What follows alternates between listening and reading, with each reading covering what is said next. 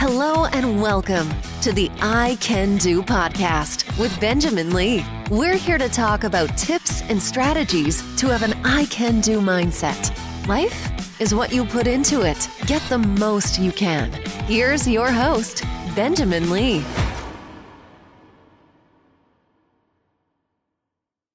When you turn over to Romans chapter 6, the apostle Paul reminded the saints of who they now were in Jesus Christ because of what Christ had done and because what they had done. They had obeyed the gospel. He would also remind them in Romans chapter 6 verses 3, 4, and 5 about the fact that they had been baptized into Christ, that they were now united with Jesus Christ. He would say this in Romans chapter 6, or do you not know that all of us who have been baptized into Christ Jesus have been baptized into his death?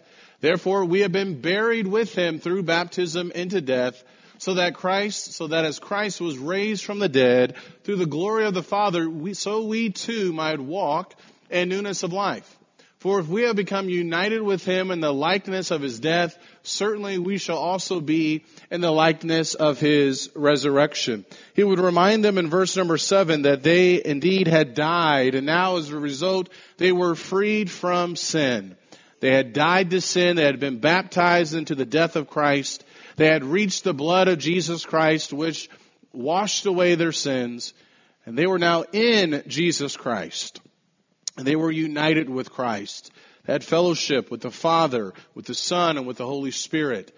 And they were now walking in newness of life. Why newness of life? Well, this newness of life was because their past sins had been washed away. And after baptism comes this newness of life. And so Paul reminded them of who they were and what they had done and the results of that. And that would be important because as you think about the Bible and what the Bible has to say about salvation and where salvation is found, it is found in Jesus Christ. And now these Christians, because of their obedience to the gospel, faith, repentance, and baptism for the forgiveness of sins, were in Jesus Christ. When Peter and John, after they performed a miracle in Acts chapter 3, as they were talking to some of the Jews at that time, they reminded them that there is salvation in no one else, for there is no other name under heaven that has been given among men by which we must be saved. Salvation is only found in Jesus Christ. And those Christians at that time, as well as us, we are in Christ where salvation is found. And it's important to be in Christ. And baptism is essential so that we are in Christ where salvation is found. In fact, Jesus makes it very clear about why we must be in Him. Jesus said, I am the way, the truth, and the life. No man comes to the Father except through me. And when one is in Jesus Christ, they are now complete. In Colossians chapter 2 and verse number 10, Paul said, and in him.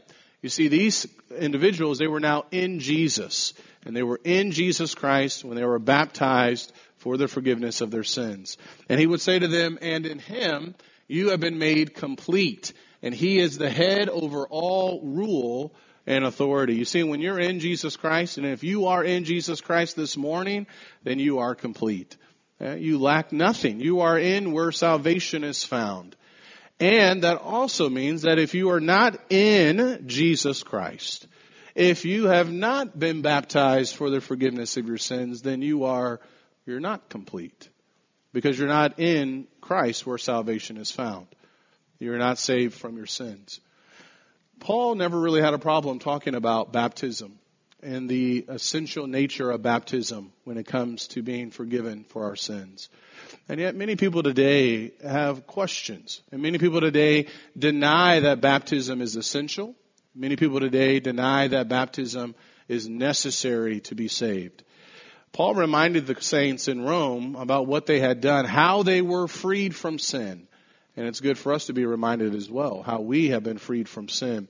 And I say that because when you think about what's out in the world, when you think about Christianity kind of general, and you think about the different churches and denominations that are out there, there are a lot of different teachings or doctrines concerning baptism. And I have on the slide here the devil's doctrine concerning baptism.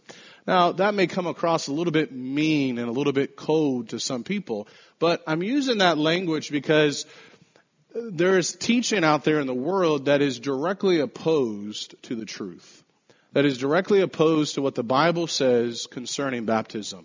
In fact, Paul in 1 Timothy chapter 4 and verse number 1, he talked about how that in the latter days or latter times, the Spirit explicitly says that some will depart from the faith, giving heed to seducing spirits and doctrines of demons.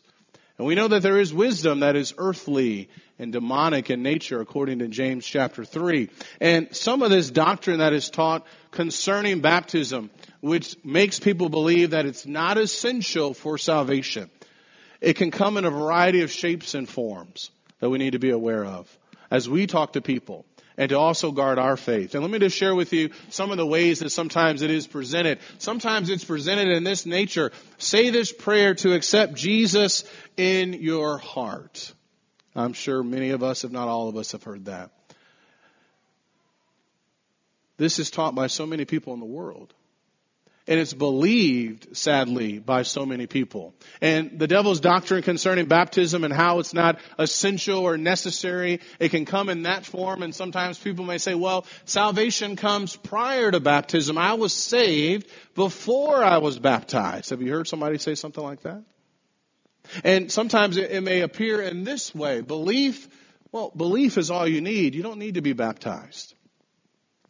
And the devil's doctrine concerning baptism sometimes, sometimes people will argue, well, I hear what Jesus said about baptism. I hear what you're saying about passages, maybe like Mark 16 verse 16, he who believes and is baptized shall be saved. He who does not believe shall be condemned. But sometimes people will say, well, wait a second. Baptism is a work and you're trying to work your way to heaven and we're not saved by works.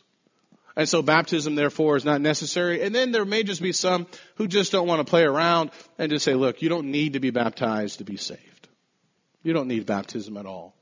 You look at some of these mass conventions that are out in the world and the religious world and how thousands upon thousands of people are saved when the preacher or some celebrity preacher or pastor or however they call themselves. By the way, anybody that calls themselves a celebrity preacher, run to the hills, okay? Um, but they, they'll say, look, no, this is all you need to do. You can be baptized later on, but you can be saved right here, right now. Well, that goes against what the Bible has to say concerning salvation. What Paul said, whether in Romans and, and what Jesus said and what Paul said in other places. And this morning I want us to look at what the Bible teaches concerning salvation or baptism and the necessity of baptism when it comes to having our sins forgiven. Our study is going to come from Colossians chapter 2. And primarily we're going to look at three verses, verses 11, 12, and 13. The title of this lesson comes from Colossians chapter 2, faith in the working of God. Now, what's interesting about Colossians is that there were a variety of philosophies and doctrines that the saints needed to be aware of, that they needed to guard themselves from, and they needed to remember who they were in Christ. In fact, Paul reminded them about this, about how they needed to be rooted in Christ earlier in verse number seven. And then he said in verse number eight, see to it that no one takes you captive through philosophy and empty deception according to the tradition of men, according to the elementary principles of the world, rather than according to Christ. For in him all the fullness of deity dwells in bodily form, and as we read earlier, in him you have have been made complete and he is the head over all rule and authority. As we study the Word of God with others, make no mistake about it, there are many people who believe that baptism is not essential for salvation. That yes, I can be baptized, but salvation really has, it has no impact upon my salvation at all. And I believe these three verses here give us great clarity for our sake, for our faith, and also to share with others the necessity of baptism. So let's walk through this together. Look at verse number 11 where Paul says, and in him you were also circumcised with a circumcision made without hands in the removal of the body of the flesh by the circumcision of Christ. The first thought I want you to consider is what Paul says here, where Paul is going to say in verse number 11, that these Christians had received circumcision made without hands. Well, what does that mean? Well, to understand what that means, we need to go back to Genesis chapter 17. So go there with me, please, and look at verses 10, 11, and 12. Because here we find God speaking to Abraham regarding circumcision, which, which would be made by hands. And so there's a contrast that Paul is doing here or using to drive home a point. In Genesis chapter 17, verses 10, 11, and 12, listen to what God said to Abraham. He said, This is my covenant which you shall keep between me and you and your descendants after you. Every male among you shall be circumcised, and you shall be circumcised in the flesh of your foreskin. And it shall be the sign of the covenant between me and you. And every male among you who is eight days old shall be circumcised through your generations, a servant who is born in the house, or, or who is uh, bought with money from any foreigner who is not of your descendants. So number one, look at verse number 10. Paul or uh, God began to talk about uh, this covenant that he was going to establish with Abraham and also his descendants, talking about the nation of Israel. He said, Every male among you shall be circumcised. So this circumcision was going to be for men, for boys. And you shall be circumcised in the flesh of your foreskin. This circumcision is a cutting away of a small part of skin, this foreskin on every male. What was the purpose of it? Well, God said in verse number 11, it should be the sign of the covenant between me and you. Now, in verse number 12, he gave some additional details. He said, Every male among you who is eight days old, so now we know when this was to take place. Every male who is eight days old shall be circumcised through your generations. Now, I want you to look at Exodus chapter 4, please. In Exodus chapter 4 and verse number 25. This circumcision began with Abraham and would be carried out with his descendants where you have Moses, who was the giver of the law. And what we find in Exodus chapter 4 and verse number uh, 25, we have the example of Moses and his wife Zipporah circumcising their son. In verse number 25, the Bible says, Then Zipporah took a flint and cut off her son's foreskin and threw it at Moses' feet. And she said, You are indeed a bridegroom of blood to me. That's a whole nother sermon for another time, but she's not happy, all right? Look at the next verse. So he let him alone. At that time, she said, You are a bridegroom of blood because of the circumcision. So I'm reading this. I want you to see it because this circumcision that was given to Abraham and their descendants was a circumcision made by hands. But now go back to Colossians chapter 2. In Colossians chapter 2, what's Paul emphasizing to the saints? He said, and in him you were also circumcised with a circumcision made without hands. So notice what he's emphasizing here in verse number 11. He's talking about a circumcision made without hands. So it's not this circumcision that we saw like with Moses and Abraham and Isaac and Jacob. Rather, this was a circumcision made without hands.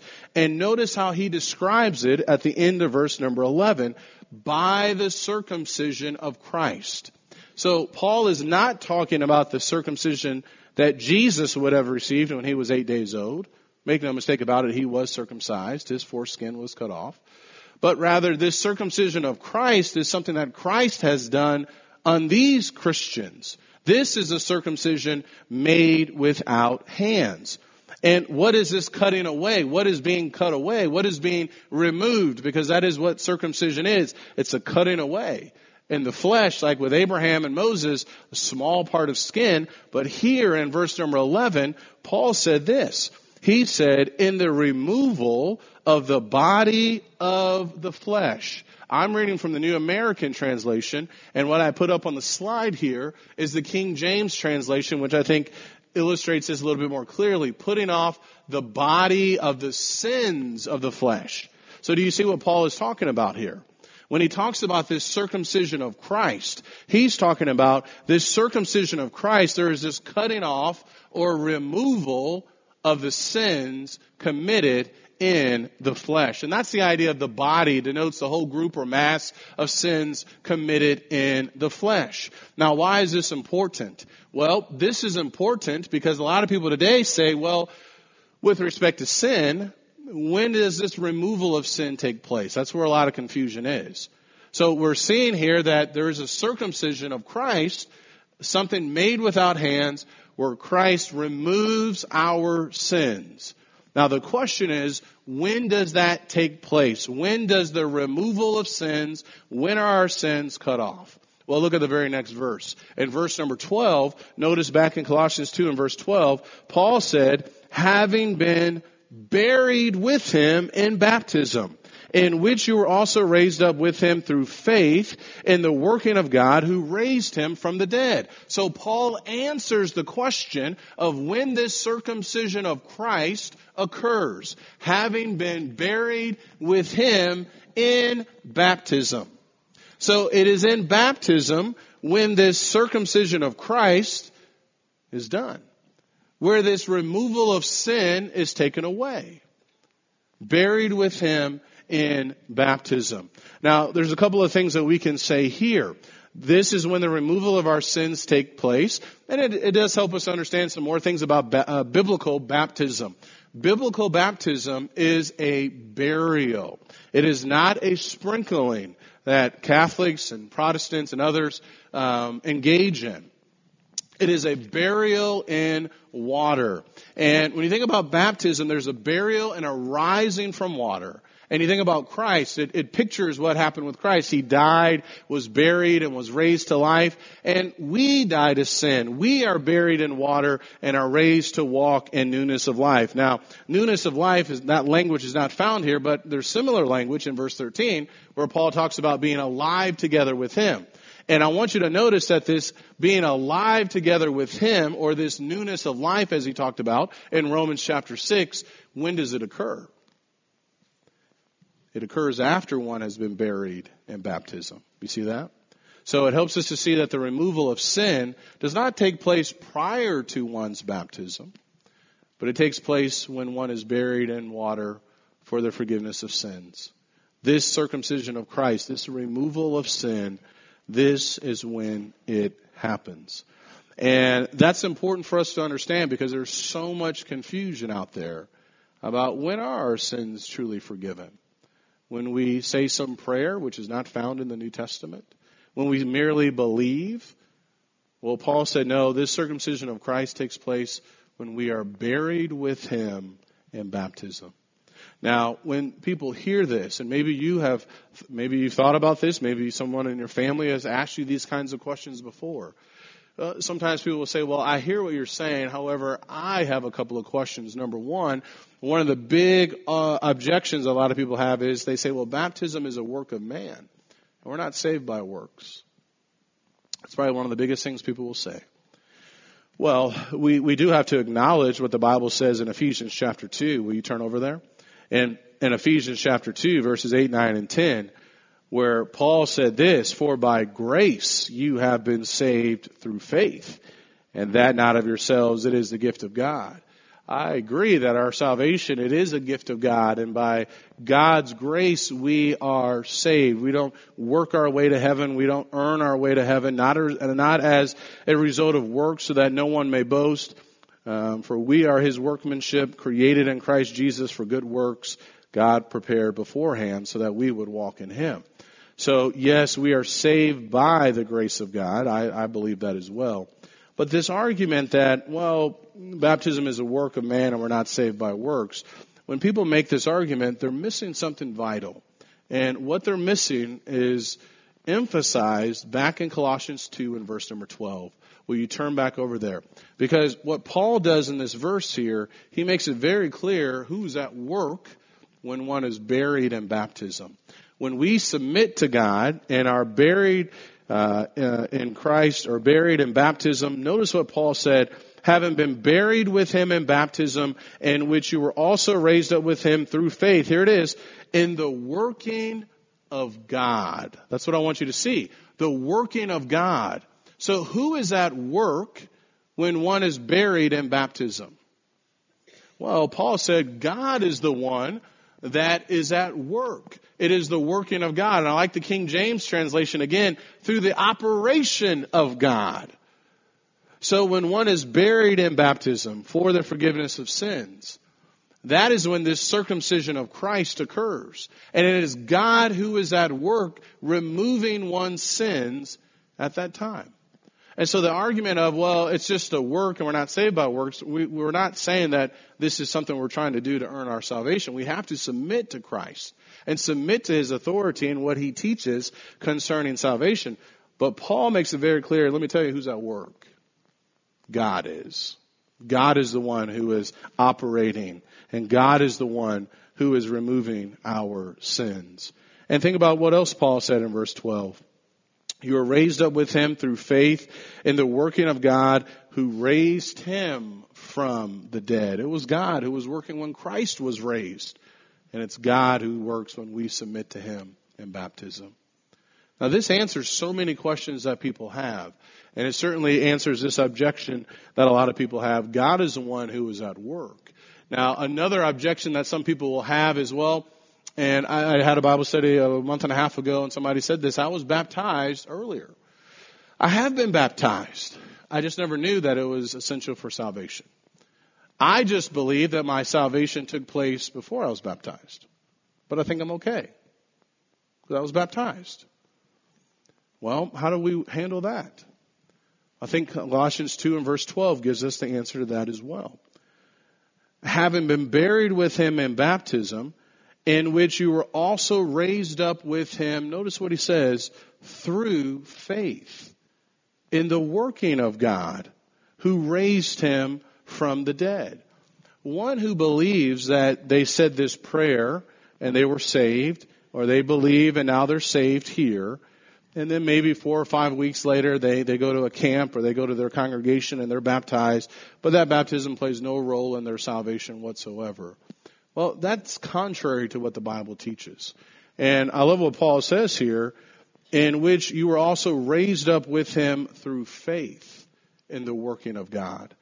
There's an understanding that God is at work.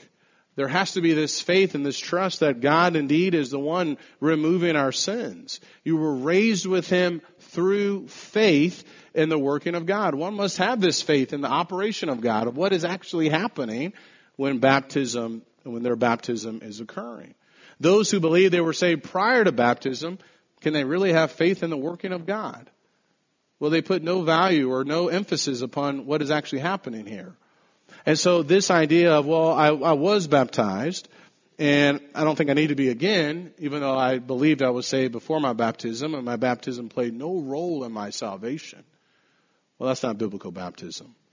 Because there's faith and trust in what is actually happening when we are baptized that God is at work and that our sins indeed are being forgiven. And these verses, I believe, make it very clear about the necessity of baptism. Paul is going to continue on in verse number 13, where he says this in verse number 13. Watch what he does in verse 13. He said, When you were dead in your transgressions and the uncircumcision of your flesh, he made you alive together with him having forgiven us all our transgressions. So consider what he's saying here. When you were dead in your transgressions, so very similar to Ephesians chapter 2 and verse number 1, you were dead in your transgressions and sins. So he's talking about before they had been obedient to the gospel. What was their condition? Before they had been buried with Christ, what was their condition? Their condition was that they were dead that they were in their transgressions, and notice the language, and the uncircumcision of your flesh. Remember he talked about circumcision back in verse 11? This circumcision of Christ, this removal of sin. He said, no, before you were baptized, before you obeyed the gospel, you were dead. You were uncircumcised. But as a result of what has happened, and notice what he says, what else in verse 13, he made you alive. So again, who's the emphasis on? God. Who's the one at work? God. He made you alive. He made you alive together with Him, having forgiven us all our transgressions. So He reminds them of their past condition, that they were dead in their sins. He reminded them what God had done. He made you alive. He's emphasizing God is at work. God is the one who is doing this removal and this operation. And now they are in Jesus Christ. And as a result of this circumcision of Christ, as a result of being buried in baptism. Buried with him, excuse me, in baptism. Now, at the end of verse 13, Paul said, Your sins, all your sins have been forgiven. So what Paul is emphasizing here is very clear. Their sins were forgiven when they were buried with him in baptism. They were now circumcised with Christ when they were buried with him in baptism. They used to be dead, but now they were alive. This is that idea of newness of life. Because now they're united with Christ and their sins are washed away. So Colossians chapter 2 and verses 11, 12, and 13 help us to see that baptism indeed is essential for salvation.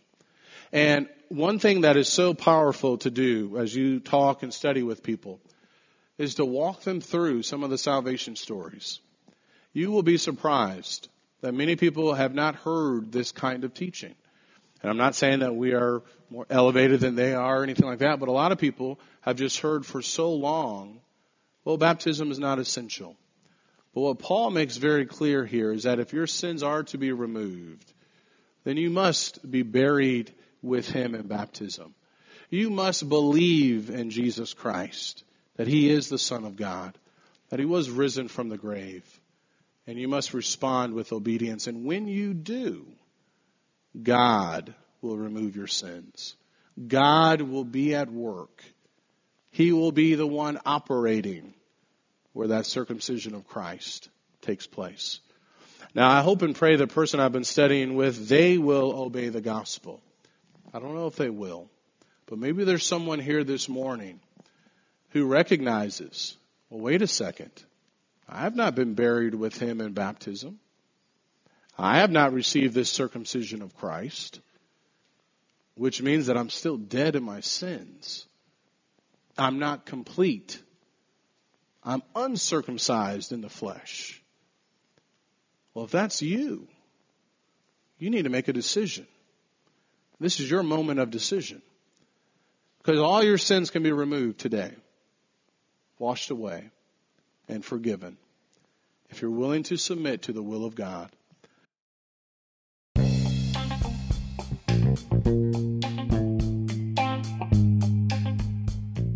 Once again, thank you so much for tuning in to this episode. If you are in the need or looking for more motivation in your life, feel free to check out my website, benjaminlee.blog, where you can find hundreds of encouraging, motivational blog posts on a variety of subjects. You can find all of my books, which can also be found on Amazon.com, and other podcast interviews with a variety of people. I hope this helps. Please leave me a rating and a review. I can do, and so can you. Take care, and God bless.